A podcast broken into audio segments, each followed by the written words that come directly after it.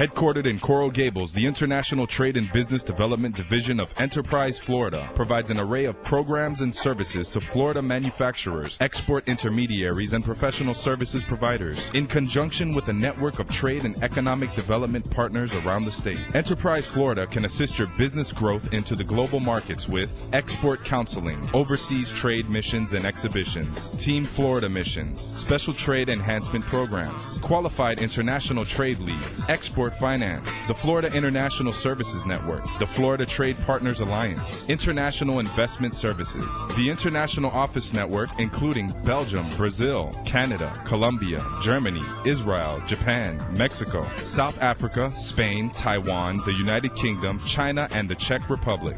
Enterprise Florida, helping to take your business overseas. For more information, call 305 808 3660 or visit us online at www eflorida.com. No name is more synonymous with success than Miami Dolphins owner H. Wayne Huizenga. Architect of three Fortune 500 companies, including AutoNation and Blockbuster, this renowned entrepreneur has brought his unique business approach to the classroom with the Huizenga School of Business at Nova Southeastern University. With a faculty of real-world leaders and a curriculum based on Huizenga's entrepreneurial ideals, the Huizenga School of Business offers the rare opportunity to learn the ropes from someone who's climbed their way to the very top. Apply now at nova.edu/business. Do you own a business? Outsourcing your accounting? Then call the accounting and tax experts at TNJ Tax Service. For over 30 years, TNJ Tax Service has been preparing taxes for South Florida companies and individuals. As enrolled agents with the Internal Revenue Service, the pros at TNJ Tax Service can represent you or your company professionally to the IRS. Have challenges with your company's bookkeeping? Then call TNJ Tax Services. QuickBooks certified. TNJ Tax Services can provide training on QuickBooks for any small business. If you need monthly or quarterly bookkeeping services to handle all of your payroll and business needs, then you need to call TNJ TNJ Tax Service, located at Taft and Flamingo in the Pillbox Plaza. Call 954-432-1700. 954-432-1700. TNJ Tax Services. Seaboard Marine is an ocean transportation company that provides direct regular service between the United States and the Caribbean Basin, Central and South America. Seaboard Marine's success in the region for nearly 25 years has enabled it to expand into new markets, now serving nearly 40 ports in over 20 countries.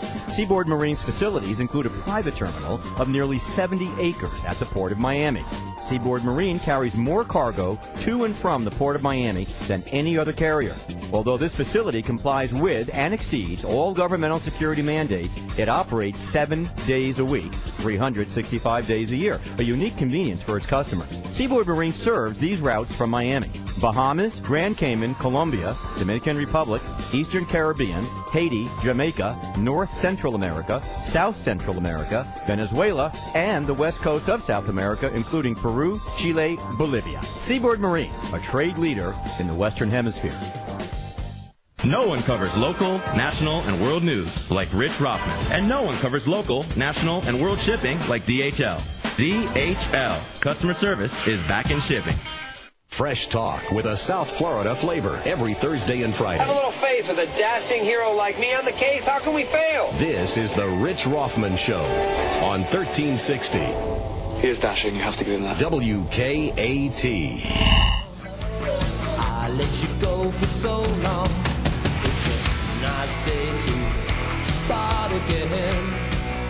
Okay, we're back, and uh, Mr. Dell tells me it's about 5:08 past the hour. Is that five or is it 5:05? 5:05 past the hour.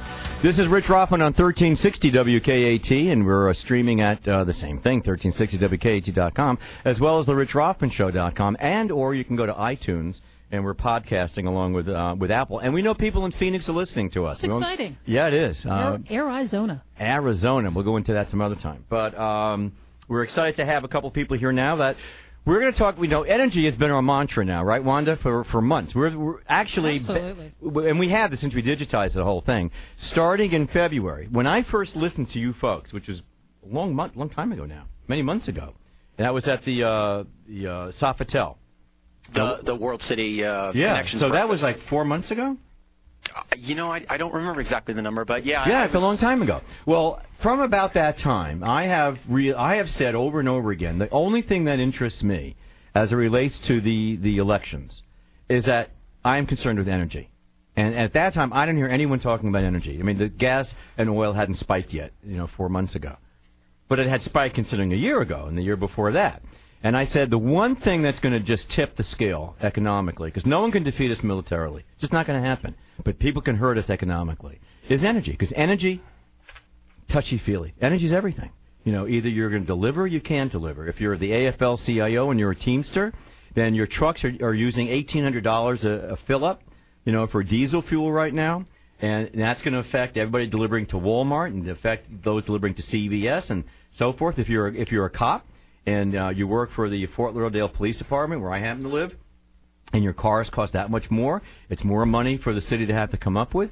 It doesn't matter. It's fuel for the airlines. And we predicted, we said it's going to be a disaster. There is no way for the airlines to survive this if we don't get our act together. There's not enough cutting back that they can do to make it work for them. If oil jumps, I mean, it jumps, you know, 10 cents a gallon, 8 cents a gallon, even 2 cents a gallon a day, considering how many gazillion million barrels of, uh, of uh, fuel they have, you know, 15, 20,000 pounds of fuel per plane. It's a lot of fuel, you know, and there's just, there's no way. And, and so the ramifications of all of that, when you, when you look at the big picture, pull yourself out and look at all the people who are going to be laid off. For example, in the, in the aviation industry, it's going to be mammoth by the fourth quarter. That's already started, and there was an industry analyst on the other day that was talking about you will not recognize the airline industry by the end of the year. Uh, also, it's already started to affect a lot of businesses across the country. There have been almost a thousand trucking companies that have gone out of business since the beginning of the year. Time out, because let me. That's a great answer. I just want to tell people who you are. Okay. So, because we kind of jumped into that, and I was prepared to do that. First of all, you were listening to the wonderful voice of Sean O'Hanlon, and Sean is the executive director of the American Biofuels Council, advancing security and sustainability through collaboration and diversification. Did I get that right? Yes, thank okay. you. Okay. And to my right, stage left, we have Lisa Bowman, and Lisa Bowman is the CEO, the owner, Co-owner, correct. co-owner, Yes. co-owner of Sol Atlantic, and we're going to talk about that. And it all relates to biofuels today. Today's biofuels, and somewhere along the way, somewhere in the ether, is Steve Karpel. And uh, Steve's going to show up or not show up, but we'll, we're going to be very optimistic. He's looking for parking in in, uh, in Coral Gables. But let's go back. Now, we were talking about this industry, and the point is that, from my perspective, I'm going to vote for the person who really has an energy policy. That's what I'm concerned with. I don't care about race. I don't care about gender. I don't care about age. It doesn't make any difference to me. I want to know that my family going out 10 years, 15, 20 years, 30 years is going to be able to function. That, you know, for, for my relatives that live in the Midwest, my son lives in Chicago, right? And, and, and it was 22 degrees below zero last February. And he called me, he's a Florida kid, and he called me up and just screamed at me for suggesting that he get his master's degree in Chicago, having come from Florida. And, uh, but he loves it now. All right, but he has, you know, it's a really nice building and it's nicely heated and right now it's nicely air conditioned. But what's going to happen when it's 20 degrees below zero and the Midwest has to heat their house to 70 degrees? Now I lived, I'm from Syracuse, I'm from upstate New York. I know what it's like to have a cold house because the house that I lived in was a 164 year old farmhouse, it had eight bedrooms and it, ghosts and all this other stuff. It's really My, wild. my mother came from upstate New York. Yeah, and, and, I- it gets cold. Yes. You know, we had the plastic on the windows, even though you had storm window. Hell with it. You got to have plastic. so I know what it's like to be the difference between 68 degrees, 65 degrees, and you know 72 degrees. And I don't need much more than 72 degrees in the house because you wear a sweater anyway, and I feel good. But all of this means that we have a problem energy-wise. Now let's go back to what you were saying. That we said before that the airline industry, just one socioeconomic of the United States, one coincidentally that happens to affect South Florida dramatically. You know, Deborah Wasserman Schultz was saying that we can't risk drilling because we're going to risk the the uh, the uh, tourism industry, which is a 65 or 85 billion dollar uh, tourist industry in the state of Florida. My point of view is you're going to risk if you don't have a, an energy policy that can get people here because no one's going to pay two thousand dollars for a ticket in, for in coach class. Going Not back, going happen. going back several years ago, the Department of Defense uh, submitted a report to Congress that said that the number one overriding factor that going forward that we needed to do to stay out of conflicts around the world was get off of oil. They said the oil, the conflicts in the future were going to be over oil supply. Um, you know, if anybody wants to, you know, I, I'm not going to even get into, you know, whether we're running out or not. That that, you know what? I'll take, I'll let anybody take that off table. That's fine. What we're what the days of are of being over are cheap oil. And Absolutely. We have um, we're China is consuming they're purchasing and using eight times more diesel fuel this year than they were the same time last year. This that's the fuel their economic growth. and they are buying up everything else, every commodity around the world to sustain that growth. That that is a huge. It's it's economic competition. That, that's where it's coming from. So we've got, you know, we've got China and India and Latin America. I mean, the emerging markets on one side. On the other side, we've got the Middle East, who really has it in for us. Right. So we to whom we're shifting $500 billion a year, the biggest shift of wealth in the history of the planet. $500 billion a year going to people who then take that money and, let me think, kill us. That's what they want to do. They underwrite Funding people who want to kill us. Exactly. You know, for terrorism. So, so let's go back to what you folks do. I want to get back to that so it's relevant. I want to get Lisa into this, and and that's biofuel. Now, first of all, for the for the for the trainables out there and they don't understand everything, biofuel is what, Lisa? Well, biodiesel is what we sell. Okay. Well, biodiesel is an alternative fuel. It's made from vegetable oil, animal fats. Um, the ones that we sell is actually produced here in the United States, so we're not depending on foreign countries for it. Uh, it runs in any diesel engine. Common misconception: people think that you have to do something to your diesel engine. Absolutely not. If you have a diesel truck, car, boat, generator, you can. Any of the new uh, diesel engines that are out there can handle this. Yeah, absolutely. Actually, Sean himself has a Mercedes-Benz that's diesel. That's Oh, we're running going to talk it. about that. We were discussing that on Friday. I want to go to that. Which which one do you have? I have the E320. The C- E320 the C- diesel. The CDI. Yeah. CB. All right, now we're gonna, we're going to go into that. So, but you have that's one form of biofuel. Now you represent an industry that encompasses more than just that. Uh, actually, for clarification, I do the the American Biofuels Council does not quote unquote represent the industry. We Okay. are we are completely independent and impartial. We are what we call totally feedstock and fuel neutral, which means we don't advocate any particular fuel or crop one over the other. We Okay. we advocate that each and every one has its place in the market, and that the the real key to success here in the transition is diversification. Uh, the easiest way to, to equate this to most people is think of it like a mutual fund. Right now, we have most of our money in a single stock, which is oil. Petroleum. Right. Um, the the key to the key to breaking our dependence and being able to be sustainable going forward, both uh, environmentally and economically, is to diversify that portfolio with uh, all the different fuels: biodiesel, ethanol, butanol, hydrogen, you name it, on down the line. So, so you give equal uh, interest to all these people that are out there to a degree. We we do we the conduct bio side. We're primarily we conduct research and provide education and advisement about Okay. all the biofuels. So let, let's let's talk for a second about that. Then, what really concerns me that when people say, you know, first of all, I really resent when Pelosi says, "Well, you're not," and she said this in such a parent-to-child manner. It's In transactional analysis, you have parent and child, and she was the parent, and the rest of us were the children. Which my mother used to do to. Well, my aunt Sophie still does. And um, and she said, "You're not going to drill your way out of this, young man." That's what she said in Congress. You're not going to drill your way out of this. Well, you know, it's it's interesting um, what's going on right now. You have a lot of people saying drill, drill, drill offshore. Um, I, we take the approach, and I, and I take the approach personally, is like you do. Let's look at the big picture. Let's look at the whole problem from the from basically from field to wheels and from well to wheels. Okay. So that means you know somewhere along the line, the oil companies have to get involved because as much as as anybody may like to displace the oil In companies, the biofuel industry or the alternative fuels industry. Right. They're they're just not going to they're not going to go away. They they have too much money. They're they're they've been around too long and they have the infrastructure. Bottom line.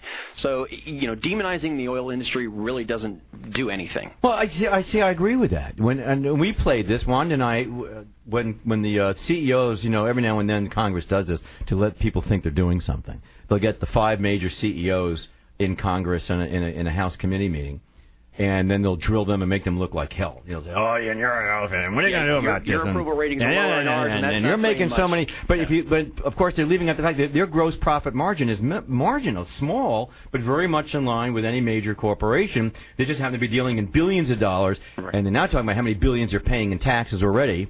But they're not the problem, I don't think. Not this time. This is not a supply demand necessarily supply and demand problem. That's one aspect of it. There's a lot to it. I want to go back to, to the biofuels. And every time I listen to people talk, like Schultz did yesterday, and and we've had lots of people on the show uh, uh, uh, going back for for months now. But very often when you see congressional people, nobody really talks about. You want to really do something about this? The technology's sitting there, and it's what you do, and it's what you're just talking about. The alternative fuels and, and, and biodiesel, biofuel, by flex fuel. Now, when I was in the Midwest, I spent seven months in the Midwest in 2005. You know, I saw ethanol everywhere. I mean, I was in Kansas City, Missouri, and I was in St. Louis. I was driving the whole corridor, and I was going up to Tulsa, Oklahoma, um, uh, working with my friend who owned a. They've, they've, they've been using ethanol in Midwest at They- some, at all- some percentage the they're 1930s. flexed all over the place there. I mean, they really have. You can pull in and fill up and pull out. You can't do that here. Right. I mean, I just, I just, I just don't see it here. I think there's one E85 station in all of South Florida. It's in as far as I Hallandale. It was it was on the news the other day. There's one station in Hallandale that sells it, and I mean, but that's not rational. I mean, I, I, for the people who live all over the place, how are they going to get to it? Right. So it's very very hard. I want to go back to this thing. Why don't the Congress people? And I'm going to get to you, Lisa. I promise. why don't the Congress? Why don't the congressional people talk about ethanol more? I mean, and then there are, there are aspects of ethanol I want to talk to you about. But why don't they bring that? That's something that technology has been around since World War II. Why aren't they doing Long- that? Longer than that. Yeah. Uh, yeah. We we um, actually when we were short on gas between World War One and World War Two, we were using ethanol then. Uh, Henry Ford, his first, the Model T, when when he was when he first produced it for the first I think 14 years or so, it was it was built to run on ethanol.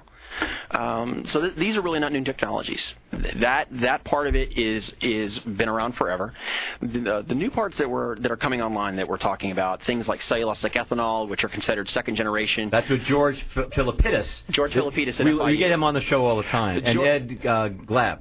Yeah, George George George is is a great individual. He's- Terrific. He's uh, I think he's You know, been do you know George Lisa at Yes, all? I do. He's a terrific guy. He, he's into this. He's, He's into been- what you're doing. He's been working in this field for almost for two decades. Owns 19 patents. Yeah, a really bright guy, Can make a lot of money someday. and This he's he's got a great sense of humor to go with it. Yeah, no, he, and, and two beautiful daughters uh, who come here and, and paint and you know color for us while we're doing a show. but but why don't why don't the why doesn't this industry get played up more? I don't understand it because it's you could turn that switch and it'll work, and I don't see us rushing to do that. And where we do rush, and I'm gonna now I'm gonna bifurcate the conversation. All right, I see us going down the corn route, and I see Brazil going down the sugarcane route. And George is very big on the sugarcane route, mm-hmm. and he's not big on the corn route. It's it's a matter it's a matter of numbers. It's a matter of economics. If you look if you look at the inputs and and what the yields are of corn compared to sugarcane, there's it's no contest. Right. And, and I'll be the Maybe you should explain that to the folks out there, because I uh, understand what you're talking uh, about. All right. The what, what's called net energy balance or energy return on energy invested for corn, it's uh, it's it's about 20% energy return on energy invested. Okay. Now, you know, a lot of people can argue that that number, but it's still pretty low. It's it's you know down in the in the tens. All right. When you're talking about sugar ethanol from sugarcane, it's it is a minimum of eight to one. That is an 800% return on your investment. Right. That that's unbeatable right, Right. now. So why aren't Until we get doing to it? the next generation? We grow sugar here. The whole Caribbean can grow sugar. grow- Look what it would do for the economies of these countries in the Caribbean. We grow sugar from Florida to Texas. Yep. In this country, uh, the thing about it is, is the it is more profitable for the sugar growers to turn that cane into sugar, refined sugar, right now, than it would be for them to produce ethanol. That's the that that is reality. That But at just- some point, that's got to turn. Um, they could be fueling, you know, the United States. I think the uh, southeast region. I, I think that uh, with I believe under NAFTA they they are going to allow the importation of sugar from Mexico, which is obviously cost competitive, you know, much less expensive than the U.S. sugar, uh, and I, I think that might be some of what you see where you have U.S. sugar, as a matter of fact, um, willing to sell that cane property to the state of Florida Right. to convert back. Uh, You think that'll happen? into the Glades. You know what? That that is. I don't. Up I in the can't. air. I can't go in the. Up yeah, in the I have air. No You don't idea. know. I, You don't want to go online for that. All right, he drives a Mercedes, and we're going to talk about that later. Lisa, why did you get involved in this? When did you get involved in in, in, in the uh, biofuel that you're in? Well, I actually have to thank my partner Christian Miranda, who of course he couldn't be here. Um, he actually approached me with the idea a couple of years ago. We I met in college, and we you know did our separate thing. He went over to Oregon to visit his cousin, and over there in the mid um, the West Coast, big difference. You know they were they've been using biodiesel for probably about five years already. You know On the West Coast of on the West Coast, Oregon, Oh, Washington, oh, we- the real West Coast. Yeah, the real the, West the real one. I see, where the sun really sets. Okay. So he was over there in Oregon, and he remembered about biodiesel, and he actually gave me a call. What He- year is that? Um, that was February of 06. Oh wow, it's pretty So recent. it's been, you so know, a February couple 06, years. and then so then w- what was his proposition? That he wanted to put a company together that produced Yeah. biofuel for Florida? I was the business major we met in college, and Where'd you go to school? University of Florida. Oh, see, you know, no one gets into University of Florida anymore. That's what my kids tell me. That's a tough school to get It's- into now. Oh, Uh, you- you- the number one graduate from Fort Lauderdale High. My son goes there. He's got one more year. He's in the magnet program. He's doing really well. This one lady, this one girl rather, not, not a lady yet. She's young, and uh, she, top top grades, killer SATs, gets turned down.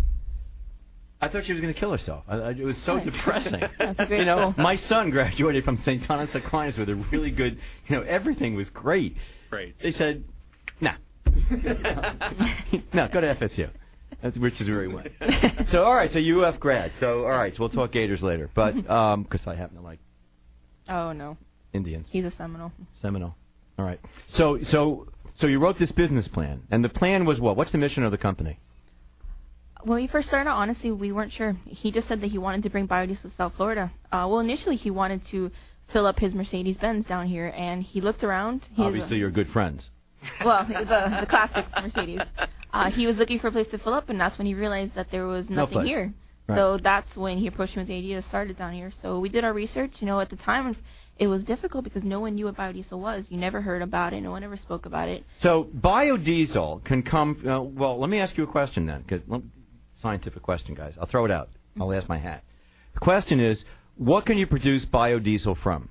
What are your options? Any any vegetable oil or animal fat. You use that. You use that, right? You're using vegetable oil, Uh, we, we don't produce ourselves, but we've had. but your product is yeah, produced. our product is multi-feedstock, meaning it's made out of soy, animal fats, uh, any vegetable oil. and where do you get your product from? What uh, it's part? actually brought in from the Midwest. And how do they? You know, we don't have. You know, see, that's a problem. We don't have the ability to hook up to the piping that that's used right now to ship product throughout the United States because it doesn't work the same, does it?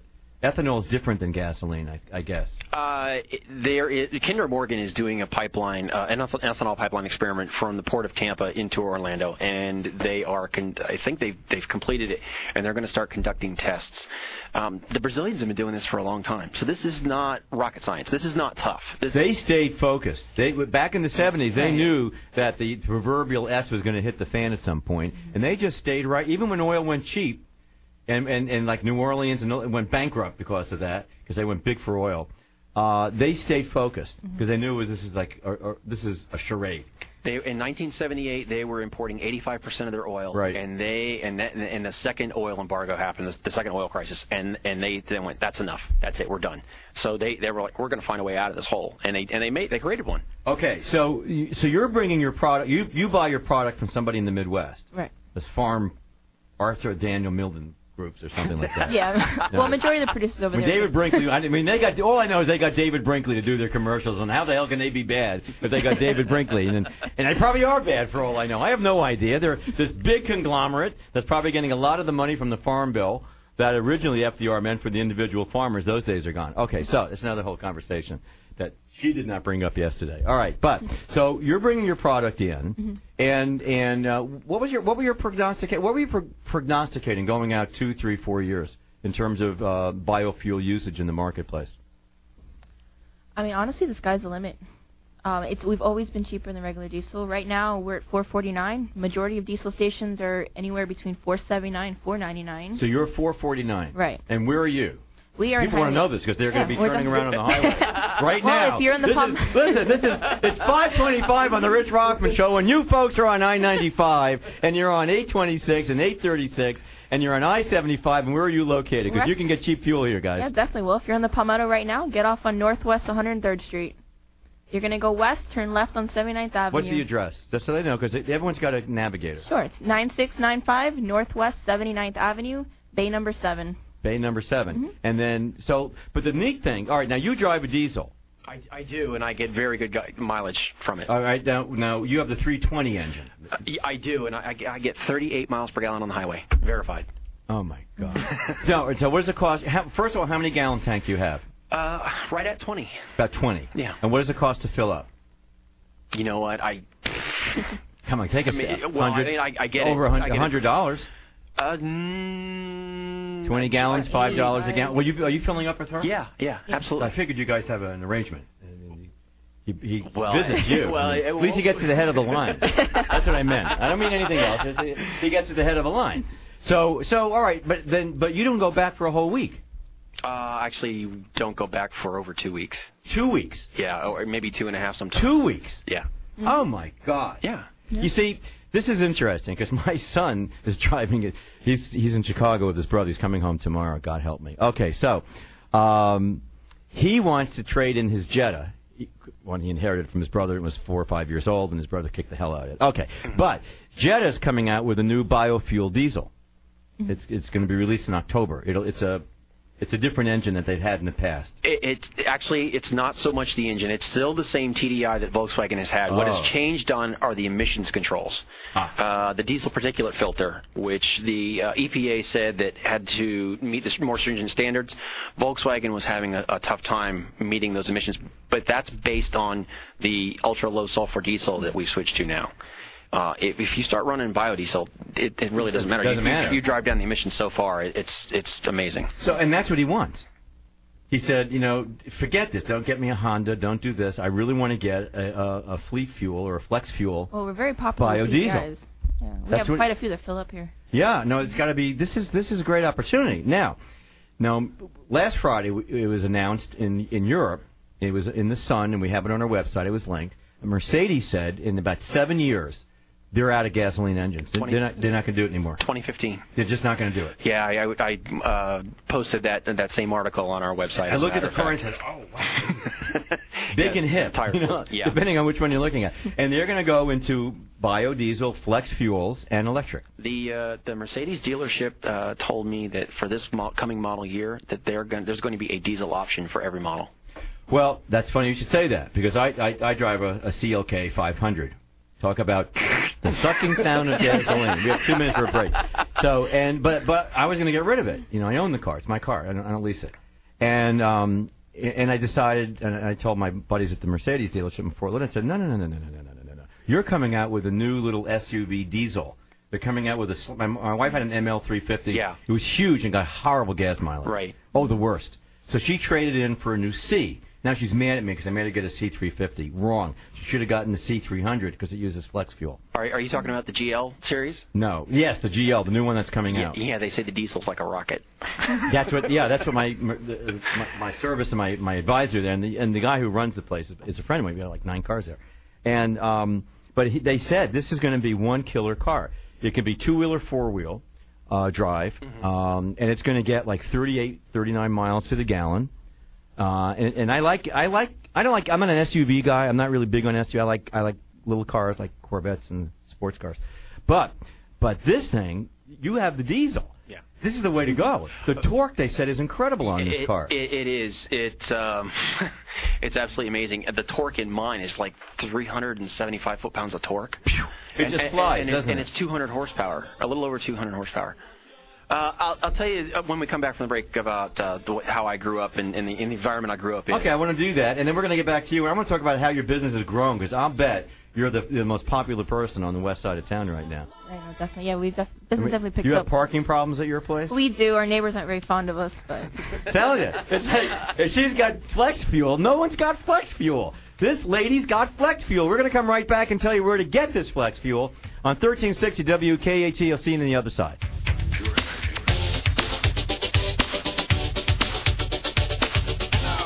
You'd like to improve and advance your business career and gain insight into developing top leadership qualities, then you need to register for the Skills for Effective Management program at Florida International University. This two-day program, which runs July 14th through July 15th, teaches leaders and prospective leaders how to foster a collaborative team-based business. It will help you develop effective skills and strategies that are essential for personal and organizational success. You will gain essential management communication skills, creative problem-solving strategies, negotiation tactics to help optimize outcomes, and new methods for enhancing how your employees interact, especially in a team environment. Don't miss out on this opportunity to build on your career. To enroll for FIU's Skill for Effective Management program starting July 14th, please call 305-348-4217 at Florida International University for more details or registration.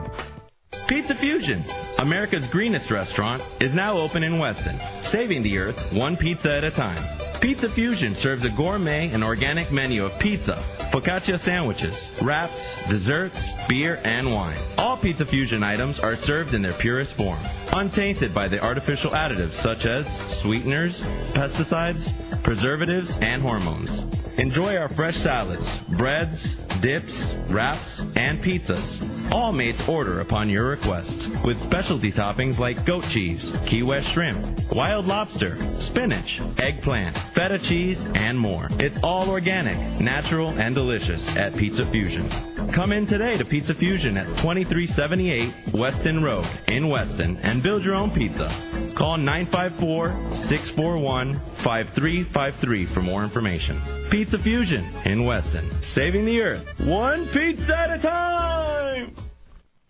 The Port of Miami is the second largest economic engine in our community, providing an annual economic base of over $16 billion and over 100,000 jobs. These are high paying, in demand jobs, very much coveted by other cities and ports throughout the Americas. We're fortunate to have this business, and of that $16 billion, international trade and cargo at the port accounts for over $13 billion per year, a significant fact as well as a significant economic impact for all of us. The Port of Miami, working to enhance and contribute to the economic success of our country, further reinforcing Miami and South Florida as the gateway to the Americas. A new terminal that is larger than some mid-sized U.S. airports. The new Miami International Airport. A new 350 space ground level short-term parking lot. The new Miami International Airport. The only U.S. airport with sleep pods. The new Miami International Airport. The international gateway to the Americas with more flights to South America than all U.S. airports combined. The new Miami International Airport. And coming soon, 61 new retail and food shops to add to your airport savoir faire. Come experience the new Miami International Airport and watch us move towards the future. The new Miami International Airport. Where in South Florida can you find a truly elegant hotel with 276 luxury guest rooms, offering a newly renovated championship golf course, tennis courts, the largest hotel swimming pool in the country with private poolside cabanas, a world-class spa, and an award-winning fitness center with a restaurant that Zagat called one of the best restaurants in the country, all spread over a 150-acre tropical paradise landscape. Give up? At Biltmore Coral Gables, Miami, a golf and spa resort. Built in 1926, Biltmore Coral Gables, Miami, the golf and spa resort, is a South Florida landmark with all the amenities to make your next getaway weekend or night away from the kids a memorable experience. Visit www.biltmorehotel.com for more information or call 1-800-747-1926 for reservations. Your next great getaway weekend or night out awaits you at Biltmore Coral Gables, Miami, a golf and spa resort. No one covers local, national, and world news like Rich Rothman. And no one covers local, national, and world shipping like DHL. DHL. Customer service is back in shipping. Your news, your entertainment, your business. Life moves pretty fast. You don't stop and look around once in a while you could miss it. This is the Rich Rothman Show on 1360 WKAT. Okay, we're back. Uh, right now it's approximately 5:34 in the afternoon, and we're just in the last 22 minutes of the show. We're very lucky. Stephen Karpel showed up with a couple of pizzas for us. And, uh, and and Steve, of course, is the CEO of Biomix Energy, and and we're talking we're talking ethanol. Now there was a point you were making. Finish your point. We were discussing engines and uh, diesels and Mercedes and things like that. My father worked in the car business. And where you came from. Right, right, right, Well, I, I'm from Miami originally. Um, I, I've lived and worked over most of the world. Um, came back here a few years ago, and I, I love it. I'm, I'm I hated the day that my parents dragged me away, kicking and screaming. But at any rate, um, my father was in the car business uh, for 20, 25 years at least. Down here? Uh, at different places. Uh, he, uh, yes, here and in Central Florida and even in North Florida. So obviously, I, I grew up, you know, with a love of cars, a car guy. A diesel engine compared to a gasoline-powered engine of equal displacement is at least, and I, I mean bottom line, 30% more efficient. Now you start adding turbochargers and intercoolers and what's called a new thing called piezoelectric injection and, and higher pressure, and you start bumping it up to 50% more efficient than gasoline engines of equal displacement. And that, you know, when you're when you're talking about that, that is that is a huge, huge leverage that we could be using. One of those things. The other thing is you can put almost anything in a diesel engine, with the exception of gasoline. Gas, a, a diesel engine will run on ethanol. How do you start a diesel engine? Isn't it different? You used to have a, a glow thing. A glow plug. They, Glow plug, yeah, right. They, they, they basically still have them, and they're still they're still compression technology. So, but but but but I was listening to the Mercedes. They they said that it's it's the same as turning a key in a Vir- vir- Mercedes. virtually, that's about that fast, unless you're in, in the middle of winter and it's cold weather. Right. Okay. Now, Steven, now that you're here, I want to get I want to get to you, and then we're going to talk about Lisa again because Lisa has parking problems where she has her pump because she's the only one in the area who's got that flex fuel that you want. Steven, you got into this industry because you were a finance guy, if I remember. Uh, yeah, that's actually how I started. Get close to the mic. Uh, that's actually how I started my career. Yeah. Okay. And why did you make the switch? When did you realize, wow, this is like a moment of epiphany? It was a few years ago. Uh, I was living in Europe. Uh, basically, I was on my way back to the United States, and one of the things that I had noticed while I was there is that everybody uses diesel fuel. Probably 80% of the cars in Europe are, are on diesel. Now, I came I came back and I started working again in finance until um, about a year and a half ago or a little more. And I got a call from uh, a, a friend, basically, who is very familiar with the biofuels industry. And it was something I had been researching and looking into, something that was just a personal interest of mine. And he said, I need a chief operating officer. And I jumped on board, dropped everything I was doing, and said, you know, I see that this is the future uh, where we're going, and I believe wholeheartedly in in what we're doing, you know, from both an environmental perspective as well as in as an energy independence. So what is Biomix? What do you guys do? We are a producer of biodiesel. Uh, that is basically the In bottom Florida. line. In Florida, in South Florida, In South Florida. And more specifically in Miami. At what point of uh, uh, developing the company are you right now? Well, right now we are basically uh, about to, hopefully, with, if everything goes well, within the next few weeks, we should be um, breaking ground uh, to be, be, begin the construction of the plant. Uh, And where is that going to be? What part of town are you going to be in? In central Miami. Cen- It'll be- central Miami. It'll be in central Miami, basically uh, right on the river. So Yeah. Wow. So when they were when you proposed that, did you have to go before the uh, the county commissioners? What a I've been all. what a wonderful group of people we are in South Florida. Yeah. No, I, you know, like, I. wow, can I just walk on the wall now and take my hurt and move on? Well, you know, I, I gotta tell you, the the city of Miami, the county, everybody we've spoken to has been very helpful. Uh, they've been very gung ho about the project, very excited about what we're what we're embarking on here, and actually, you know, it's it's been actually a very pleasant experience. Okay, so let me ask you. So here you're going to build a, you're going to put a plant up. So that everyone's going to say to you like, all right, what does that mean? What do you, what do you what's your plant like? What do you do to make this stuff come out? It goes in here raw product and it comes out there finished product for Lisa, who's going to buy a lot of your product one of these days. Well, more or less. yeah. What what is it? What do you have to do to do your product? And we'll Well, discuss the product in a second. Sure. Basically, the, the process of making biodiesel is basically a methyl esterification, which in simpler terms means that you mix it with a uh, a chemical reactive and a um, um, such as methanol or ethanol, and basically through that chemical process it creates the biodiesel. Uh, it the the process is done all through. It's it nowadays it's not the way it used to be. It used to be a batch processing where you mix it in one end and then you take it out and then you mix it with something else and you know. Uh, now the technology is significantly more advanced. It's seamless now. Pretty much it's seamless. You pour it in one end and kind of like you were just saying, it comes out on the other end. And what do you and what do you use? Now Lisa said she's used uh, canola oil. I mean, she's Right. used uh, fatty oils, right? Right. So Which could which could also be products that are that are you know that restaurants get rid of. I guess would be Right. an area for that. So this is good recyclable uh, in- industries. right. Industry. Well, and that's that's part of the the whole idea, you know, in, within the biofuels industry as a whole is to use renewable and sustainable fuels.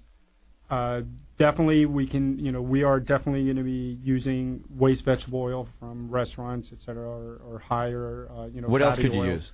We're going to also be using palm oil and jatropha. And jatropha is That's the nut. That's the the the fruit. It's a fruit actually. It's a fruit. Right.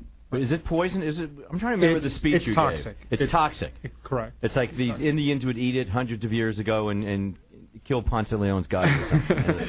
That, that part I don't know. I claim this place for Spain. Right. And the Indians would say, give him a nut. Here, here, eat this. Fruit. Eat this, eat this, take it home. Uh, and then they drop dead. Right. I, you know, that part of the history I don't know. I, I do know that it is a plant that's indigenous of uh, Central America in particular. Uh, it is a toxic plant, which basically the advantage that we have there is it's not going to compete with food sources such as canola, corn, soy, et Right. cetera. So that that's the main focus, and you know it's why there's a lot uh, of talk about jatropha as well. Plus, it grows fast. You said it's very hardy. It and grows it's a almost very hardy anywhere. It will grow virtually anywhere. It's very it's drought tolerant among other things. Right. It's Uh, drought tolerant. So the Southwest could grow it. The, they're, they're looking at it right now because the- one of the th- funny enough one of the things that it doesn't like is cold. Uh, when it, when, yeah, when it gets down, when it starts getting down below 40 degrees, it starts to drop its leaves. So they, you know, but the So did my relatives. Lived up in New York. It, under 70 And your- degrees. and your son. I had a tropism and they disappeared. And your son in Chicago. Yeah, in I Chicago. Just, you on the radio. just getting used to it. But but the good part is it's it's it's the next step in the process. You know, we're we're we're starting to we're starting to transition from using food-based crops to non-food-based crops with and and you know, quite frankly, plants that have higher yields. So they start to make more economic sense. Can the corn guys switch to, to another product so they don't have to lose their whole investment, their capital They, investment? they can and should, and I warned them of it last year. What about you, you? Your eyes opened up when I said that. I, I'll, I'll tell you what it is. Being a producer, uh, I, I can tell you what it comes down to a lot of times is logistics. Uh, I'll give you my personal take on this in this industry as a whole. I think that we're going to be moving into well, let's call them microeconomies. I think that's something that's uh, it's been talked about from Sure. a, a macroeconomic standpoint as well. Obviously, it's a microeconomic standpoint. We're going to be moving into uh, the United States as a whole, where we are basically going to have areas that are more or less self-sustainable. Okay. Uh, part of the problem, yeah, I would agree with Sean. I think that the smart move would to be diversify into other types of feedstocks and raw materials, different types of oils. The problem is is logistics.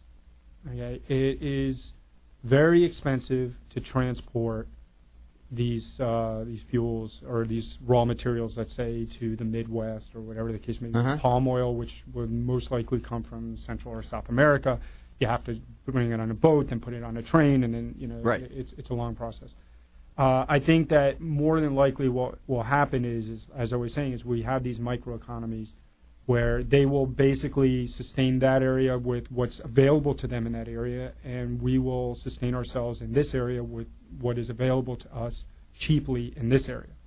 Uh, and I think that that's a big way. That's actually that's actually an excellent model. And what you what you would have is we would have the south southeast region actually being able to produce much more of our own of our own needs, of our own consumables. Uh, and, and it's not just the fuels themselves. There are there are many byproducts that come out of the different um, different plants that are used. Um, so we can we basically call it a biorefinery where you have where you have basically um, you know added value products that come down the line, not just fuel Such as? replacement for plastics can be used from plant can be uh, extracted from plant material. Could your plant do that? Uh, well, one of our main byproducts for at least for for us will be glycerin, which can be used in several thousand different products. Right. From everything from cosmetics to pharmaceuticals to plastics industry. So you'll be knocking that out every day. Uh, there'll be there'll be definitely some glycerin, uh, uh, actually a decent amount of glycerin. That Can I ask you a question? How long does it take to build your plant? Uh, nine to ten months. Wow. Nine to ten months. Nine to ten months. So in a year and a half from you're up and running. I'd say twelve months. Twelve months from now, you're going to be sending product out. At least By the by it. the end of the next by the end of next summer, we are expecting to be in production. Okay, so for the folks that are investing in you, whether they're banks or VCs or whatever, um, are you out there getting contracts now? I mean, you have to prove the market, but the market's there. Oh, the market's I mean, absolutely. I would there. hope that's a moot point for a guy who wants to put money in your company. It, it- to be honest with you, it's it's funny when you go to the. it's funny when you go to talk to guys uh, about looking for money, and obviously I've done it seven times in my life Yeah. for Sure. seven different companies. I, it's it's the most ridiculous, most debasing product of thing I've ever done in my life. When you go with somebody and say, "I have this idea," and they and they go and say, "I got to get a coke. I'll be right back." this happened to me one time when I was putting Latin Trade together. I had I want to use the name. It, it's a VC on Brickell Avenue. That's all I'm going to say because I get sued. That's all right. There's plenty of them. So Right. So, I, so you all know which side. I, I won't tell you whether it's on the east side or west side. And uh, and the guy said, um, you know, uh, what, what's what, what are, what are you looking for? What's the deal? And we told him, and he said, I have to get a coke. He leaves the office, goes to get a coke, allegedly, never came back. Wow. Never You're came kidding. back. That- Wow. I sat there with my other partner, the other side of this huge conference table. That hasn't happened to me yet. And it, I just like, I said, what did he die? You know, what is the story here? Wow. So, all right, so, but you must have a lot of people out there that want your product. My God, this is like the the saving demand- grace. Demand there are a lot of is not a leases out there. Yeah, demand is not a problem. Demand, uh, you know, demand for the product is not a problem, which is ironically always an issue with the VC guys and you know and the money guys. It's it's always a matter of you know, well, have you sold the product Well, yet? said, yeah, You that's know. my question. I said, well, Are they I haven't contracts. Yeah, I haven't broken ground yet, but sure, you want me to give you a contract? You know, and I can. You know, I could. I could go out to somebody and say, can you give me a forward contract? Uh, you know, et cetera, and they will. I want to ask Lisa that question. Lisa, here two, three years ago, you had this idea. Two years ago, oh, 2006, you said. Correct. Right. You had this idea with your friend, and you and you opened up this company. You did this company. All right. Well, don't you plan, do you want to expand your company beyond what it is when it's really the the industry's cooking? I mean, it seems to me that from my perspective, when I start a company, uh, mine were magazine. I had seven magazines. And um, I look for that uptick, and I don't want to be up here on the uptick. I want to be just as the market's turning. That's when I want to get in for a lot of reasons. One of which it's cheaper for someone to get in at this point. Secondly, I can I can sell the company, and the person buying it has a good decade to play with it. So I get a good value, and they get a great value because they're looking for their exit strategy, and I got my exit strategy. But in your case, there must be a lot of leases out there that that there must be, I would hope, a lot of people, and I bet you can answer this too, who want to get into this industry, who see the reality of this, because this is the future. I mean, particularly if a Democrat gets in, and, and the Democrats' whole philosophy for energy is going to be new technology versus drilling. I mean, they're really anti-drilling. I mean, listen to Harry Reid, it's like it ain't going to happen. you know, Barry, what do you think? Let me think. No. Okay. Well, this is an answer. So this must be a great opportunity. There must be a lot of people like Lisa who would think that your your production process would be in demand, and that you, representing what you represent, have a really good story to tell. I, we get phone calls every day, people looking for cheaper alternatives to what they're having to pay at the pump right now at the, at the station. Uh, we get phone calls from investors looking for, for ventures, um, and, and we get and I get phone calls every day from from people like Stephen who are quite frankly looking for investors. I have a good question for you. The product that comes out of your plant, you can sell to Lisa. Yes. Lisa's an independent. Right. All right. What about where else can you sell? Now you're going to sell it to industries because industries like trucking industries could use yours. Absolutely. You know, there's numerous, numerous. Like Armellini Trucking. And- Your friend of mine, by the way. Right. Armellini Truck. Just to tell you, Armellini Trucking used to be a member of the, the World Trade Center. I used to chair it. Um, private company. They have their own pumps. They don't go into Sunoco or someplace. Of course not. Unless they're on the road. And boom, they can buy product from you. Right? Right. They can buy a, a contract for 10 years from you, five years from you, which is what I, I guess you'd like. All right. Can you sell to other stations? Can a station? What, what do they have to do to use your product at a station? What did you have to do? You put a pump in. You put something in the ground and you have a pump. It wasn't as simple as that. I mean, it was a very long process. It took us about about a year to start up, licensing. I mean, there's a lot of red tape to get through. A lot of red tape to do that. So okay, so that's Lisa Bowman, and that's Steve Karpel, and that's Sean O'Hanlon, and we're talking ethanol for those of you who really want to understand what we're talking about. And Steve produces, Lisa sells it, and you represent the whole concept of the of the of the.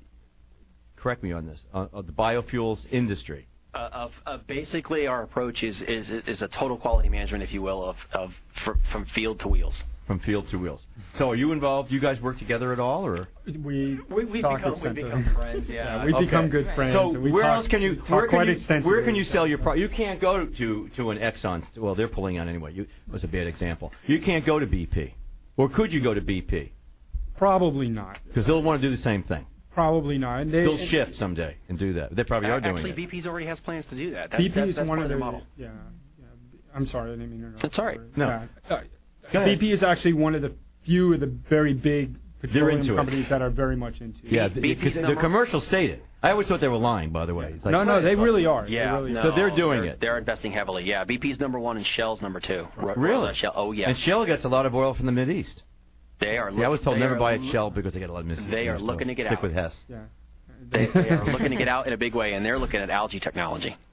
Al, no, I that, didn't you guys mention that too? Yes. That we could grow this this stuff, this ugly stuff, all over the place and get energy from it. 24 That was a day. 24 7. yeah. Well, give give me a 30 second energy technology. Somebody do it Uh, it only requires three things: for algae. uh, sunlight, CO2, and water. Basically, you Whoa. need area. Are we That's on the right planet for that, or what? We're, we're in the right. If South Florida is perfectly positioned to take the lead. Really so, are. Steve, so guys like you and people like you and, and, and, and retailers like you really are going for the new economy. What we're looking for, if you look at the headlines today, which of course I didn't get to them, so now I got to hold it for tomorrow, which is going to be old news. I hate when that happens. but the point is that you guys are new technology. So old technology will falter in Florida, and it is. What we relied upon before is going to shift a little bit. I mean, we are not doing well uh, tax base wise. We've we've really taken a big hit. But going out looking into the future, we have good opportunities in Florida if we in, if we can embrace them.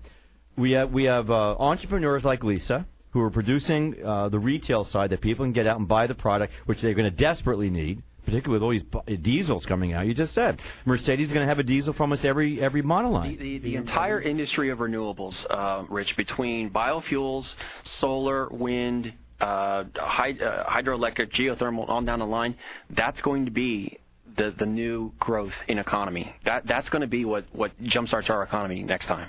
So it would it would seem to me, if I were writing the business plan, that not only am I going to have a plant, but I'm going to have a series of plants because I'm in the right place to have these plants. I mean, that's what would work for me.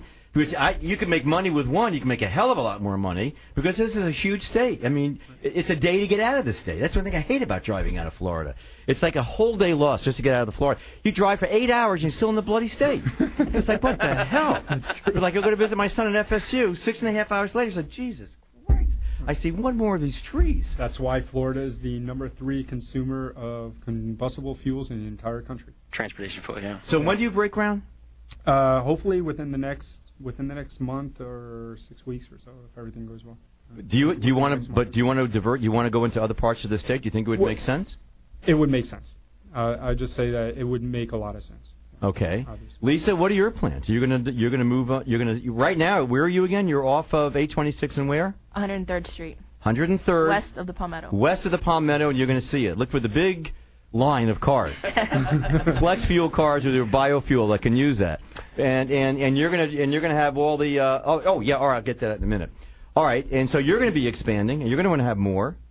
Yeah, I mean the amount of growth we've had this year has been incredible. Once, What type of growth do you think you've had? I mean, once basically once diesel hit four dollars a gallon, I mean we were busy all day long. How did you market? Real quick, how did you market yourself to get the word out? Uh, we've actually been very blessed with a lot of publicity, a lot of word of mouth. Once our customers start using it, they tell everyone they know, and they or are they don't tell everyone they know because they, they want to be able to get online. All right, quick website, Sean. How do they reach you? Uh, American Biofuels with an S, Council, C-O-U-N-C-I-L dot com or dot org, have both. Um, and, and that's That's the best way to get you. Yeah. Steve, how do they find you? Uh, Stephen Karpel, it's S T E V E N K A R P E L at biomixenergy.com.